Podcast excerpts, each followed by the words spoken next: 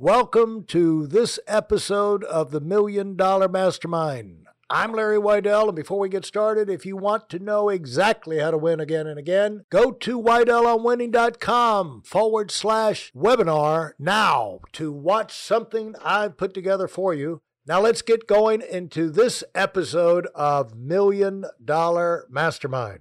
I'm here talking with Scott Ellyson, co-founder, CEO of East West Manufacturing. He's given me uh, some insights into the big corporate world that uh, a company that continues to be able to grow at astounding rates. And Scott, it's got to be uh, uh, the last five years. You said you've been growing at forty percent a year, and up till that, you were like like with Diversitech or some of these other like 20% yeah. a year or something like that. We did, so, we did 15 years of organic growth at, uh, at just over 20% a year. And then when we started doing acquisitions, our first one was in 2017, we started acquiring domestic manufacturers in, in the US with the intention of growing them. And uh, in doing that, uh, we, we've been able to, we've actually increased our organic growth rate uh, now to, to 25% with the acquisition revenue, we're we're uh, we're now running at about forty percent uh, growth rate a, a, year, and and we don't see that slowing down. Um, in fact, we see it accelerating. You know, you were talking uh, before about what to me uh, I interpret as a game changing type move just in the electric motor arena. Yeah. I mean, that's I mean that's a game changer. That's and right it's exciting to be able to be in manufacturing where you can come up with a concept, but you know you can make it and you don't depend on anybody else to get it out in the marketplace. You've got those uh, supply chains set up, you've got the manufacturing set up.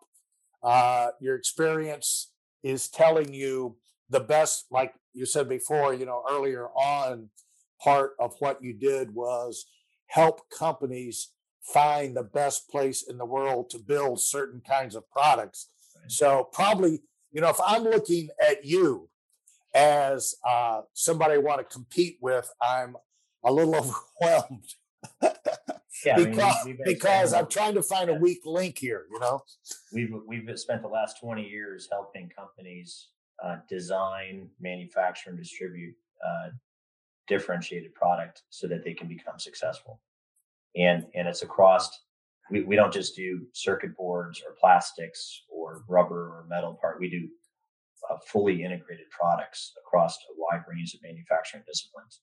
And so we, we work with our customers to really de- develop solutions uh, that will help them be successful. And so so after doing that across a, a lot of different products on in, in a lot of different industries we've we've identified certain areas where we can develop solutions uh, and then either bring them to market ourselves uh, or go to our customers with that unique IP uh, and help them be more successful. Now, do you do now? Like, let's just say coming up with uh, the motor. Uh, do you have an R and D uh, department group, or do you piggyback off of research and development going on at other companies, or do you have a synergy where you work together, share ideas and information yeah. back and forth? How does that How does that go? So we've got you know in the company we probably have um, 130 plus engineers, and uh, they break into three main groups. Uh, there's the, the what we call the NPI team, new product introduction, which is they, they once the product is to a point where it's been designed and specified, then the then the IP, NPI team is responsible for getting it into production uh, to at volume. And then there's the sustaining engineering teams, uh, which are responsible for you know, dealing with changes and production issues and so forth. Um, so the design, the product design team, those are you know it's a seasoned engineering team across a number of different disciplines, electrical, mechanical. Uh, we do some firmware programming and so on, and, and so so their job is really, you know, back of the napkin. Uh, you know, they'll, they'll, uh, you know, if a customer comes to us with an idea, uh, we, we can you know go through all the prototyping and the design and the ideation to get that to a, a finished state. Uh, and then um, and so that that group, uh, you know, there's we have a PhD in thermodynamics on that team, uh, heat management, you know, controls engineers, and so on. And so they're very capable of of uh, creating products across that, that would you know really fit across a number of different industries. But the ingredients that goes into those products, uh, in plastics, metals, electronics, those are kind of common across uh, all the products we make. And are these groups located in one location? Are they are your engineers uh, scattered out in the different facilities? No. Good question. Um, no, the, the core group is uh, is is here in Atlanta. Uh, the, the, we call it we call it the bunker. Uh, they, they, they love. Uh, we have a lab and and uh, and you know that's where all the 3D printers are and the te- lab testing equipment and all the circuitry stuff. Uh, all that's here in Atlanta and then they we've got um, that's that's more the core ideation and, and, and management. Uh, and then we've got just just to keep our costs down we've got folks in you know other places in the world that will help us do our drawing work and you know board layout and more the you know the more uh, rudimentary uh, part of the design process. And uh, you have when you have all of these products uh, probably you see unlimited opportunities for revolution, improvement, and game changing breakthroughs. How do you choose which one to go to next? You know, a, a common thing, I'll just a, a, a simple example. So, you know, I don't know, 15 years ago or so, we started seeing you know, electronics is getting smaller and smaller and smaller, uh, and, and the and the technology is getting more advanced, and, and chipsets are coming out that, you know, when, when you used to have to have 50 parts on a circuit board, you can now buy a chip that replaces, you know, you know, 40 of them, uh, and so uh, incorporating and, and all of that continues to drive down cost of manufacturing and cost of the product, and so often we're knocking on a customer's door and saying hey, what do you what do you think about you know what, what if we introduced this chip into your circuit and it allowed us to take 20% of the cost out? Uh, and you know and, and, all of a sudden their eyes light up and like wow that's great. We could we could make your product smaller and we could we could you know while we're at it why don't we add this uh, this communication device so it become it can become a bluetooth uh, a product and, and that might allow you to, to, to get more market share and add some additional features. And so we want to be in that proactive creating mode where we're going to our customers and, and advising them of new technologies and things they might, might want to consider incorporating into their products that would then give them an advantage to help them so, sell more product, which in turn helps us because then we get to make more product for them. And I bet your engineers are having a field day now with the 3D printers and being able to put print chips inside all of these devices yeah, all at once. Faster. You know, I mean, 3D printing is is uh, it's still not a you know a, a, great option for for volume production, but in terms of you know if if if I've got an idea and I want to see if it works, I can I can 3D print the part and you know wake up in the morning and there it is, and I can I can try it out and see if it, it works for us. Um, so in terms of spinning uh, ideas and getting things moving quickly, you know, and is so important. And this is one of the main reasons we've been buying domestic manufacturing across the US and that moving products from idea into production quickly is so important. Um, and, uh, and we were finding that, you know, when we were leveraging a lot of our offshore capabilities, it just took too long. And so we wanted to have strong domestic capabilities so that we can launch products very quickly for our customers and, and get them into the market. Hey, Listen, there's a lot of information online, but there aren't a lot of people who've actually done something. In my case, I've actually built a successful business that's accrued over $5 billion in assets under management and has done well even during trying times. Now, if you want to know exactly how I've done this, go to WeidelOnWinning.com forward slash webinar now. I've compressed a decade of learning into five short weeks just for those of you who want to give yourself an incredible advantage and are tired of waiting and watching others move up. And uh, how does it compare now from the idea stage, going to the idea stage to getting your model mocked up to where you you're able to demo it and then get the order and then gear up your manufacturing and get that pipeline filled with product. Uh, how how does that that that's got to be a revolution in your life, uh, the way things, and of course, new challenges. Yeah, I'm never I'm never satisfied. I mean, that's an area that we you, you know speed is king. Um, and it's it, speed is more important than cost at that point. You, you know, being able to turn around and get products in the market quickly, you know, having that as an advantage is is, is uh, we think is huge for us and something an area that we really want to excel at and separate ourselves from the competitors. And we're not really aware of a, a you know company out there that really there's you know of course there's product design firms. There's a whole array of manufacturers that are out there, and typically those manufacturers specialize in certain areas from um, you know one you know one company may just do wire and cable another one do plastics and so on. But we want to we want to be a company where uh, we we want to be partnered with our customers to help them not only design the best possible product for their their need but also be able to take it entirely develop the entire supply chain for them to support the manufacturing of that product. That leads me into how are how do you manage yourself to keep yourself from getting overwhelmed with things to keep up with and real but also imagined problems? Ceos have got to look down the line and see problems coming and steer the company around it in advance.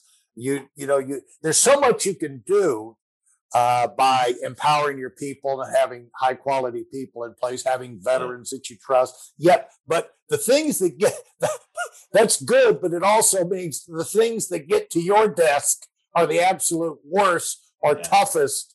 And when you've got these things, I mean, if only one a month comes in from each of these plants, you know, that's seven a month. And so, how do you keep yourself even keel and perspective because Scott, between me and you, I'm going to give you some advice. You cannot let yourself get burnt out. Okay. Yeah. You have so much stinking uh, potential. I just want to tell you, I talk to a lot of people and I'm like super proud of what you've been able to do at this stage of your life because you're still a young man.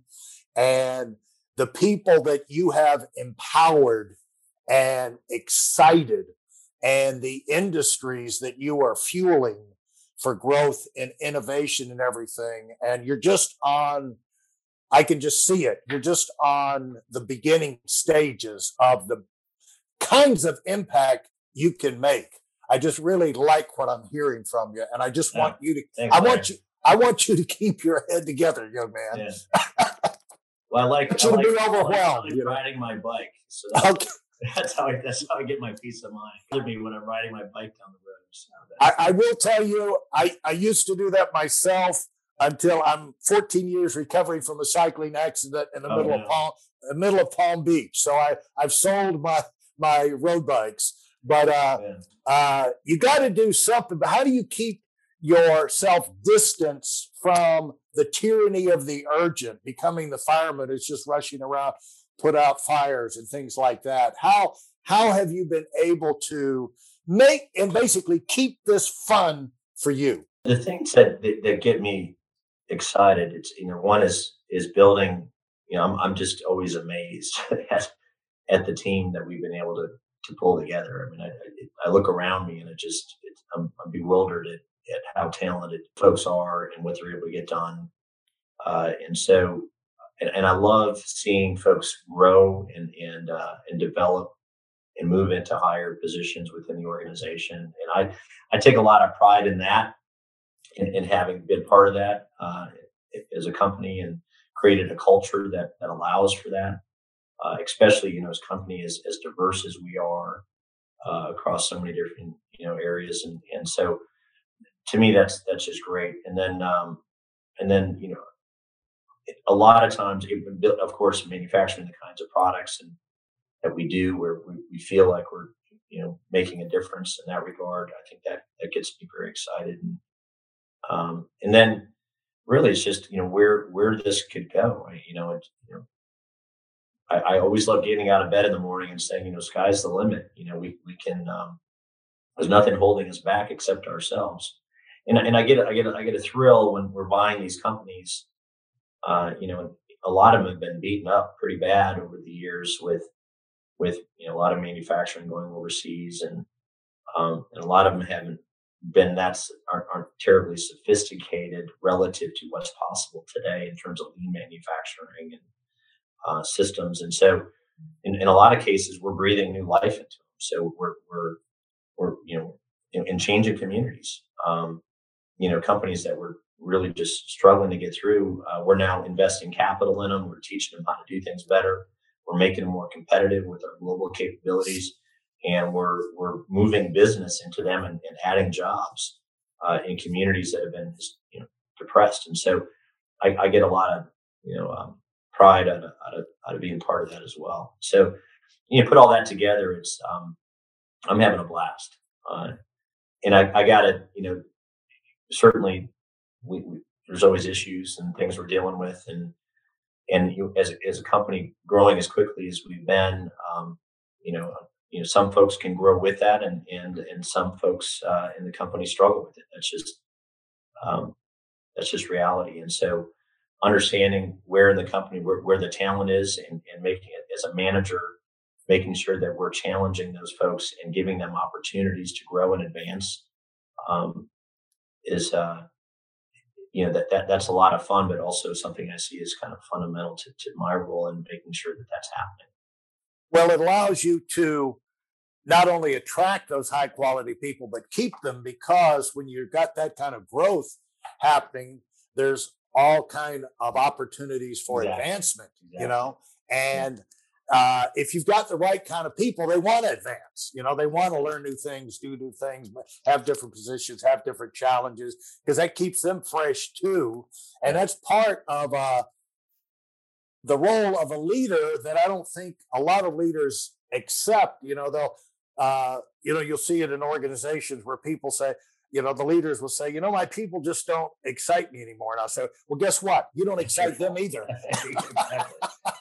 and they yeah. say, where, what? My people come and they're not, they're not excited at, at the meeting. Well, yeah, maybe you're not excited, you know, right. who's, who's killing, who came first? And so uh, it's great to see that you understand that and you're creating part of creating the culture that will have positive values long term is to create an environment that's going to grow. Because I don't know how you have a, a, stale environment and have happy, positive people, you know? You don't. You don't and know. so, uh, congratulations on building that, on the track record you've accumulated, and the impact you personally are having in so many people's lives. I've just, uh, it's just been a, a, lot of fun to get to know you and to hear you uh, describe your company.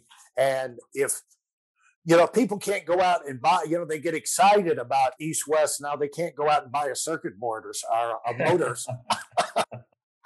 no, no, that's, yeah, it's not, they can. Uh, See, I love this company. I'm going to go buy a, a motor. Uh, we're not we're, we're, not we're not public, so you can't go out and buy our, our stock. But uh, yeah, maybe, maybe, one day. Who knows? Maybe one day we'll keep an eye on you, and when that time comes, be sure and let me know so I can help get the word out. So, yeah. congratulations on on uh, a great company and a great story. Thanks for sharing. If you enjoyed what you've heard and are dead serious about finding out for yourself exactly how this works in the real world, I've taken the most valuable business lessons I've learned over 40 years and put them into something for you to watch. Go to WeidelOnWinning.com forward slash webinar now in order to move up as fast as possible. I'm Larry Weidel, and I run the Million Dollar Mastermind. Go, go, go.